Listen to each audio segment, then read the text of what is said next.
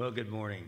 Uh, did not think that uh, we would be at this again so soon, uh, preaching here in an empty auditorium, but we're glad for the opportunity and uh, glad that you have taken the time this morning to join us.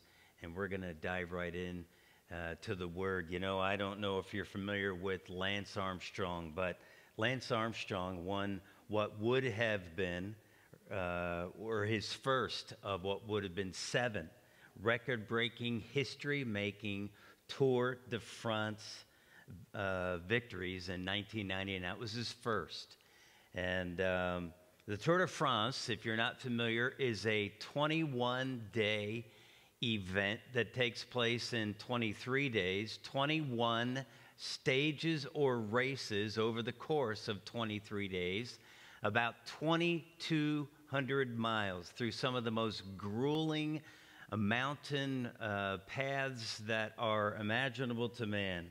Well, prior to his first victory in 1999, at the age of 25, uh, Lance Armstrong contracted testicular cancer that spread to his lymph nodes, his lungs, his brain, and his abdomen.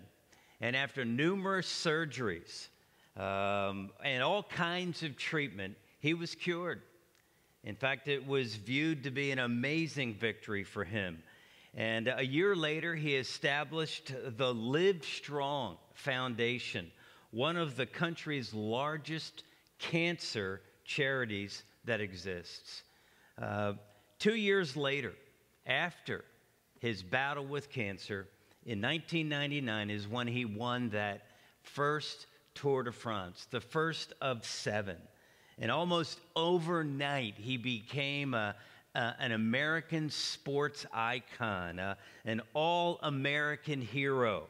Uh, one writer said his goodness seemed unimpeachable.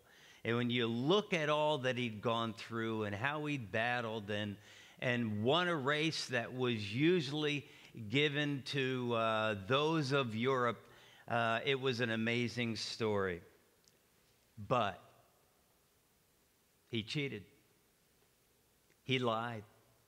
In fact, he admitted that he had taken all seven years performance enhancing drugs that allowed him to perform as he did to win those races. He betrayed family and friends and teammates, said he was caught up in his own myth and felt no guilt. And if he had it to do all over again, he would. Wow. How ironic that his foundation called Live Strong is a name that he didn't practice in his own life. Paul tells us uh, in one of the best known passages of Scripture in the Bible, something that we know about in the New Testament, the, the Christian armor. He begins the study of the Christian armor with these words Finally, be strong. Finally, be strong in the Lord. Not live strong. Finally, be strong in the Lord. The finally is here's the rest.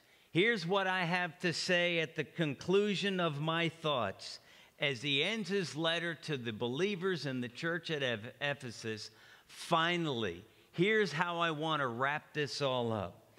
And uh, we go back to the beginning of Paul's letter to the church in Ephesus, where he tells us that as it relates to our salvation and God's love for us, that God chose us, He adopted us into His family. Our sins have been forgiven, and He poured out His grace all over us. He has given us hope, He's given us a glorious inheritance. But He said it wasn't always that way because He moves into chapter 2 of Ephesians. And uh, in verse 1, we read, As for you, you were dead in your transgressions and sins, in which you used to live when you followed the ways of this world and of the ruler of the kingdom of the air, the Spirit who is now at work in those who are disobedient. We'll come back to that ruler of the kingdom of the air. But he goes on down, verse 4 and 5. But because of his great love for us, God, who is rich in mercy, made us alive with Christ, even when we were dead in our transgressions, for it's by grace that we've been saved. Paul moves on through the rest of chapter 2 and 3, which he finishes the theological teaching section of Ephesians. And then he gets into chapters 4, 5, and 6, which is the practical application. Okay, these are the theological truths that we know to be evident. Now, how do we live in light of that? He gets to chapter 4, verse 1. Paul says, as a prisoner for the Lord. Remember, as we talk about the Christian armor, Paul's in prison. In fact, he's probably chained to a guard right there, right close to him, right next to him, right with him, who's dressed in this Christian armor. We'll talk about that. But Paul says, as a prisoner for the Lord, then I urge you to live a life worthy of the calling that you have received. And he says, in light of that calling, then he goes down to verse 17. He says, I tell you this, and I insist on it in the Lord, that you must no longer live as the Gentiles do. He's talking about those who don't know God, the Gentiles. Don't live as those who don't know God, as the Gentiles do, in the futility of their thinking. They are darkened in their understanding and separated from the life of God because of the ignorance that is in them due to the hardening of their hearts. Don't live like you did when you didn't know God. Live like one who does know God. In fact, he goes on down to chapter 5 in verse 1, and he says, Follow God's example. Be an imitator. Mimic God. Follow his example. Then down to verses 8 and 9. And here it is, verses 8 and 9 of Ephesians chapter 5, or 8 and 10, excuse me. For you were once darkness. This is what you were like before you knew Jesus. You were once darkness, but now, now that you've been saved, now that you've been forgiven, now that your life has been changed by the grace of God, now you are light in the Lord. Live as children of light. That's what Paul's challenging the Ephesians to do. Live like you know God. Let it be seen and find out what pleases the Lord. That's it. That's what Paul has to say. And then we get down in our text to Ephesians chapter 6. And Paul starts again there at verse 10. And this is that concluding uh, truth that he wants to get across. But when Paul talked about the the live as if you were light in the Lord, live that way because you are. He's talking, yes, to the individual believers, but he's talking to them together as a church. Hey, we just finished a series. We're in this together. And that's exactly what Paul is saying. You, plural, you live in the light as children of the light. And you, plural, find out what pleases God. Yes, as individual believers, but as the church of God. That's what Paul's talking about. And he's saying, You, together, we need to be strong in the Lord and in the power of his might. Paul's telling in the church, we need to get serious. We need to get serious. Why? Because the devil is. The devil is very serious. He says, We are in a battle, and we're going to see that. We are in a fight. We are, there's a war going on. And he's going to tell us that we need to put on that armor of God, that we need to buckle up and get ready. So please open your Bibles this morning, if you haven't already, to Ephesians chapter 6. Ephesians chapter 6.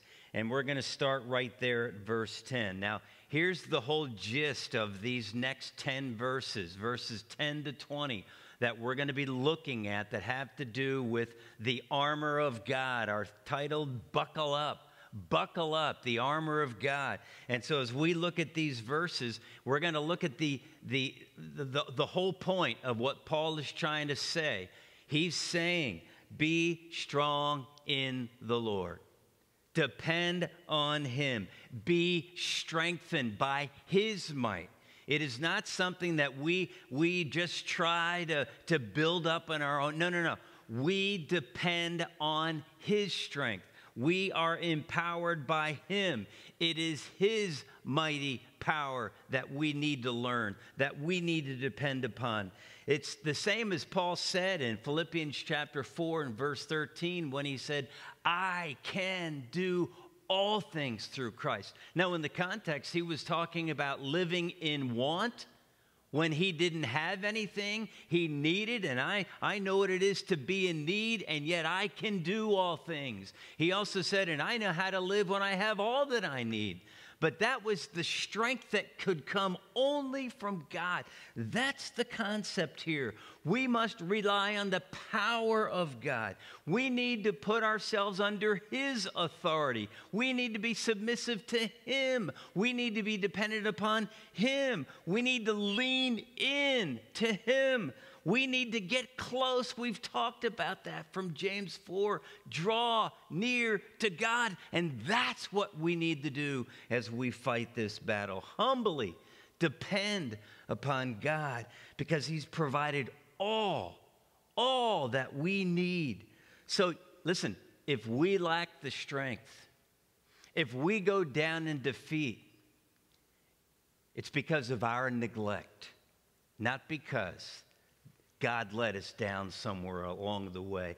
We have all we need. Peter says in chapter 1 of Second Peter, he said that it is God's divine power that has given us everything we need for life and godliness. Everything we need for godly living comes from God's divine power.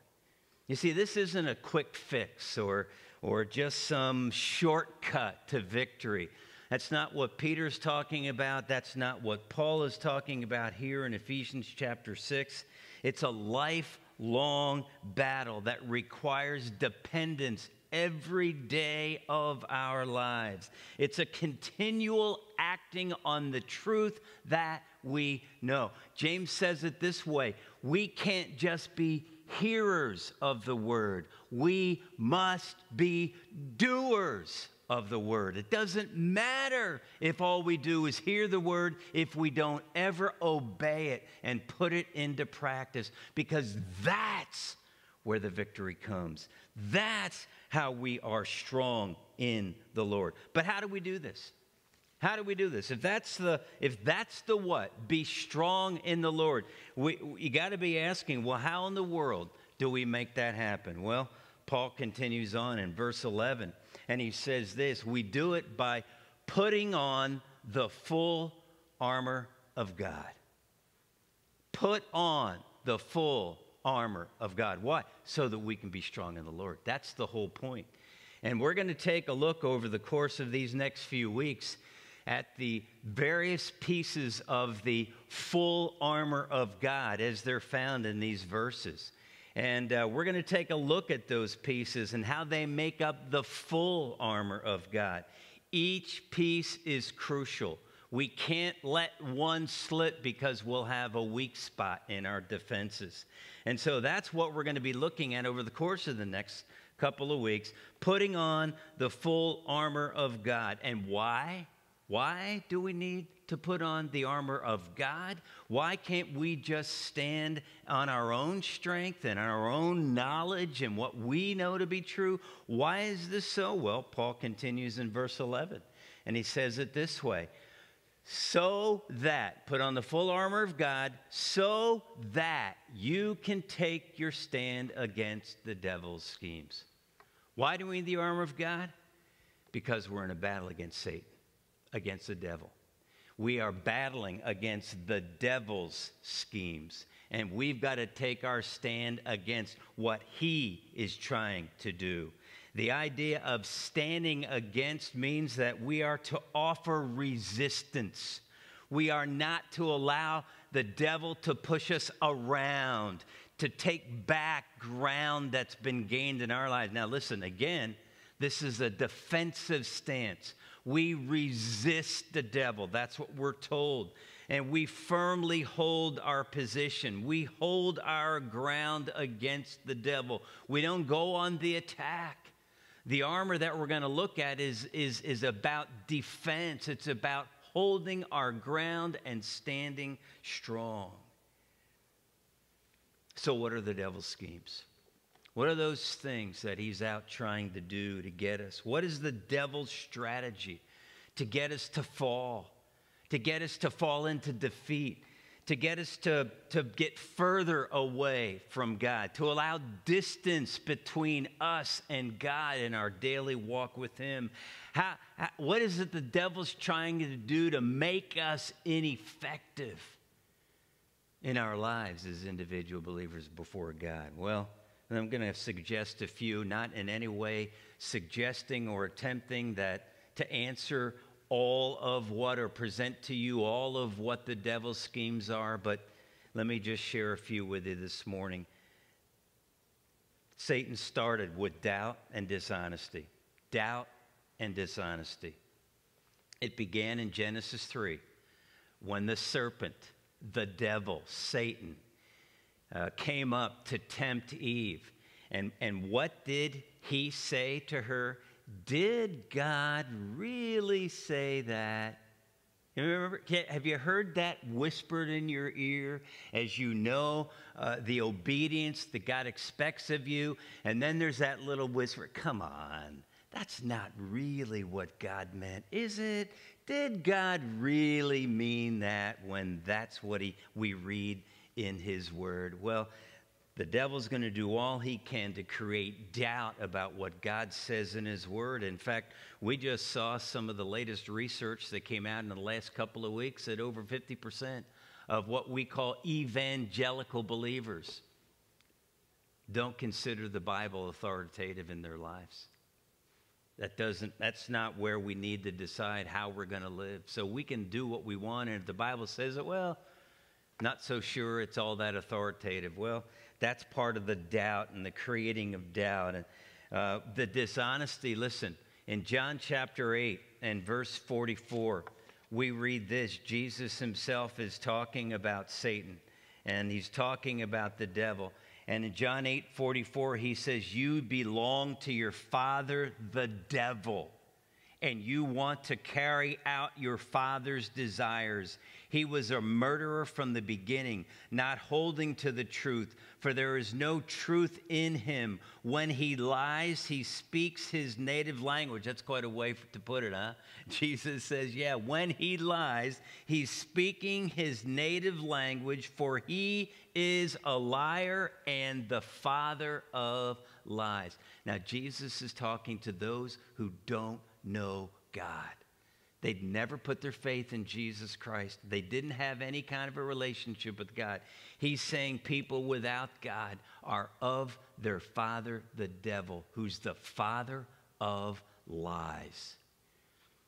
And if you know Jesus, I guarantee you Satan is going to do everything he can to continue to lie to you, to get you to follow your own thoughts, his ways, rather than obedience to God. Secondly, deceit. Maybe not too far removed from the doubt and dishonesty, but deceit. Paul tells us in 2 Corinthians chapter 11 and starting at verse 13 and you can read the context so you know where we are in this process but such people are false prophets deceitful workers masquerading as apostles of Christ and no wonder, for Satan himself masquerades as an angel of light. You ever heard of an angel of light? Satan masquerades as an angel of light. Looks like something God would have you to do but yet he is an angel of light. Verse 15 it is not surprising then if his servants also masquerade as servants of righteousness, their end will be what their actions deserve. Deceit. Came across this statement in, in one of the books I read this week. Evil rarely looks evil until it accomplishes its goal. It gains entrance by appearing attractive, desirable, and perfectly legitimate. It is a baited and camouflaged trap, deceit. That is how the devil works. And he's saying we need to be careful. We need to watch these schemes of the devil because what is sin most times won't look like sin when we step into it.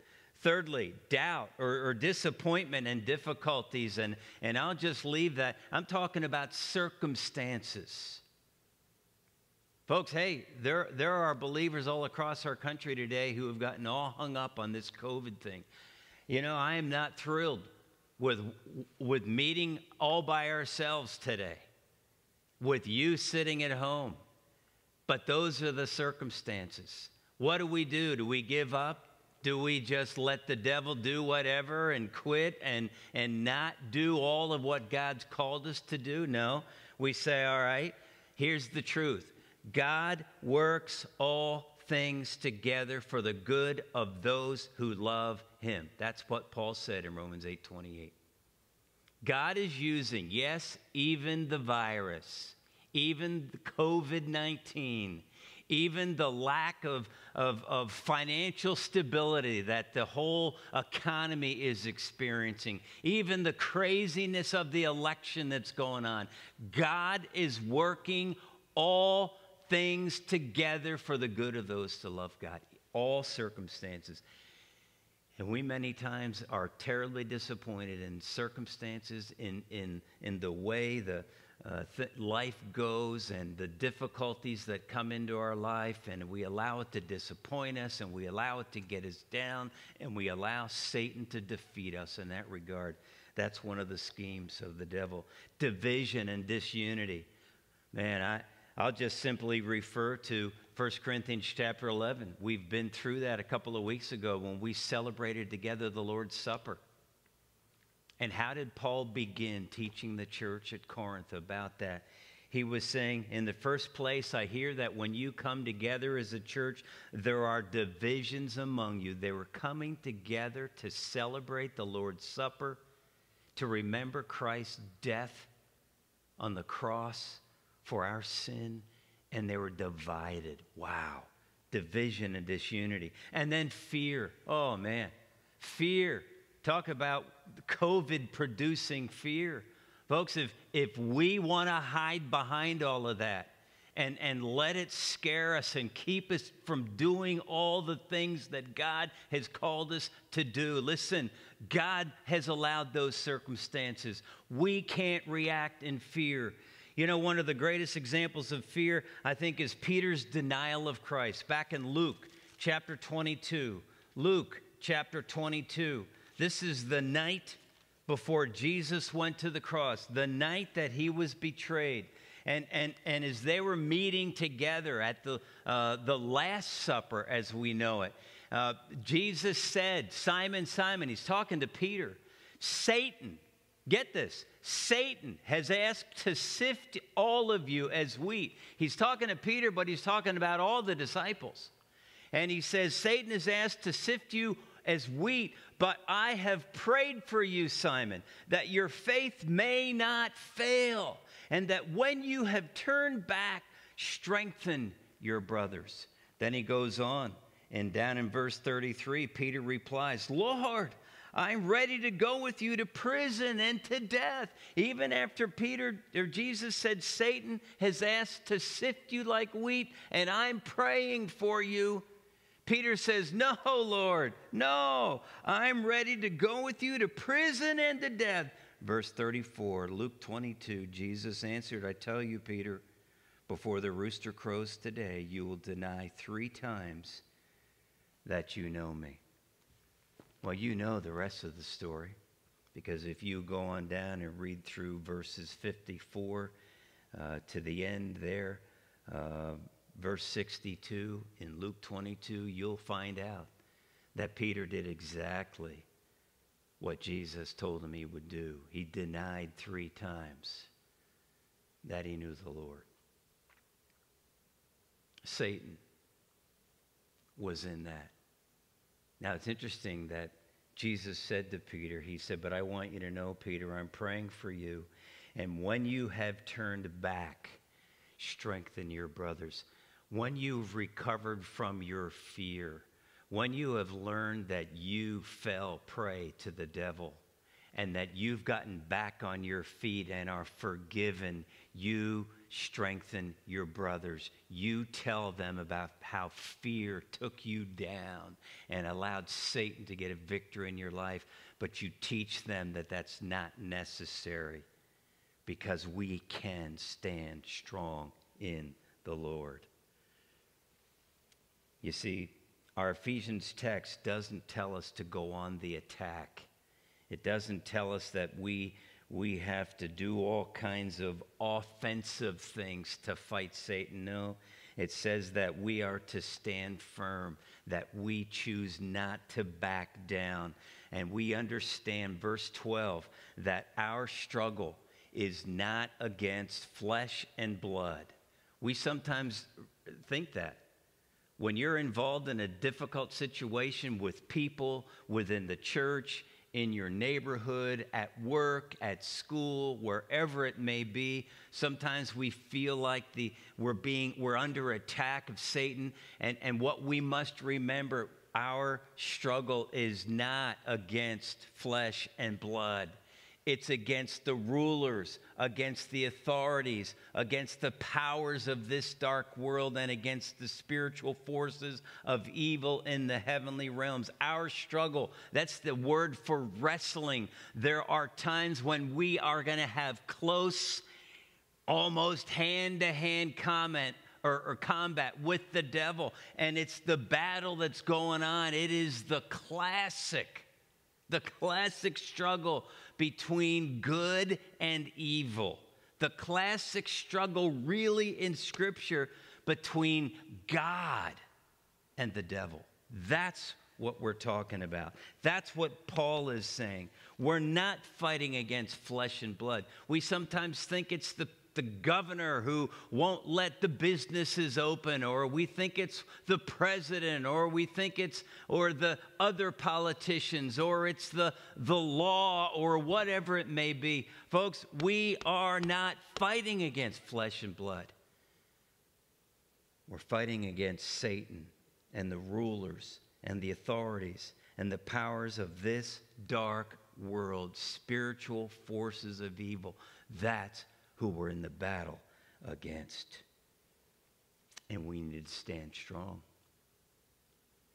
Well, again, as we wrap it up, again with emphasis, Paul says in verse 13 of chapter 6 therefore, put on the full armor of God. Why?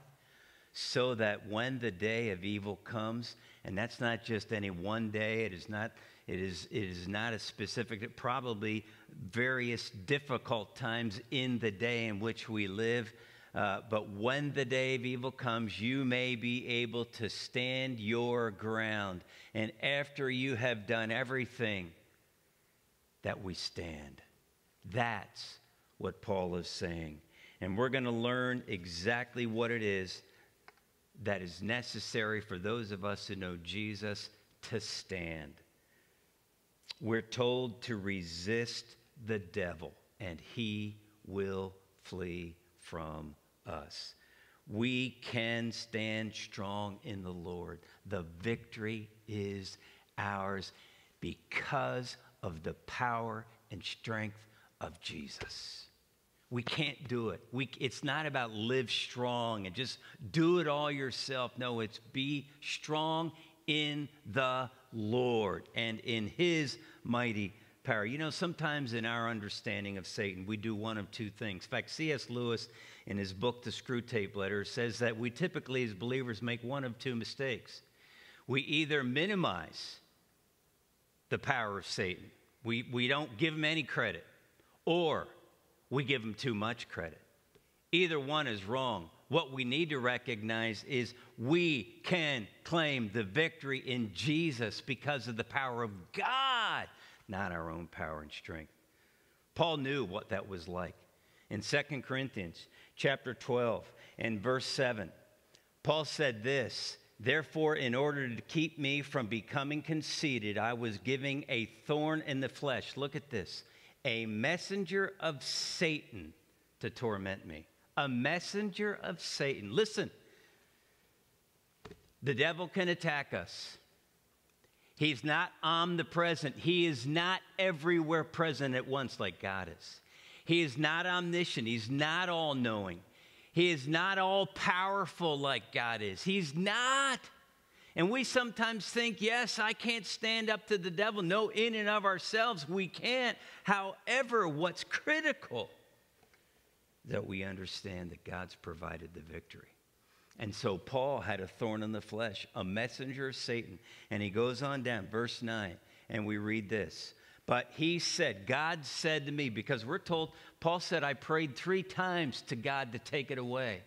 And God said to me, My grace is sufficient for you. My power is made perfect in weakness. Paul says, Therefore, I will boast all the more gladly about my weakness. I can't do it alone. My weaknesses, so that what? Christ's power may rest on me. You see, the armor of God and resisting Satan. Be strong in the Lord. Stand in his power. That is not just a good idea. It's not just one of many good options. It's not just a great possibility. It's not a could be. It's not a hope so. This is God's plan. Victory is a know so. This is God's guarantee of victory. Not because of our strength. Be strong in the Lord and in his mighty power. Resist the devil. Put on the full armor of God, and we can claim the victory.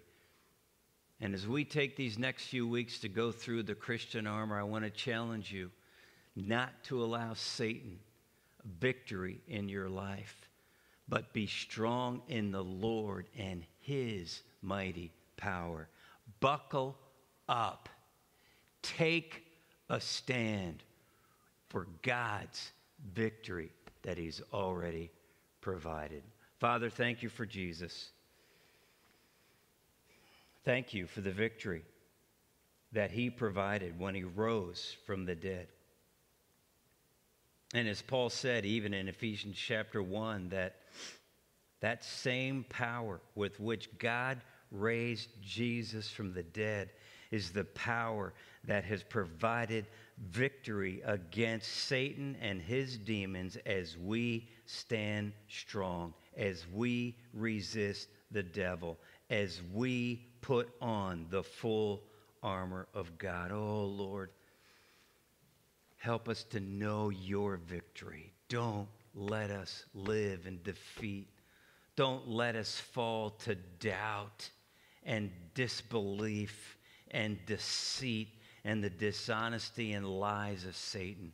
Don't let us get wrapped up in the disunity that he wants to create within our churches don't allow us to be discouraged by the circumstances all around us.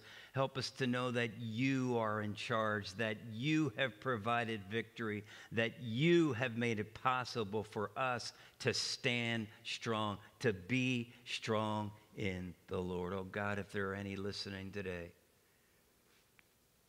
that don't know the power of God to defeat sin because they've never trusted Jesus Christ as their Savior, as the only one that can forgive their sin and change their life. Oh God, I pray for that victory in their life. Pray that you'd save them. Save them now, today, for your glory. For it's in Christ's name I pray. Amen.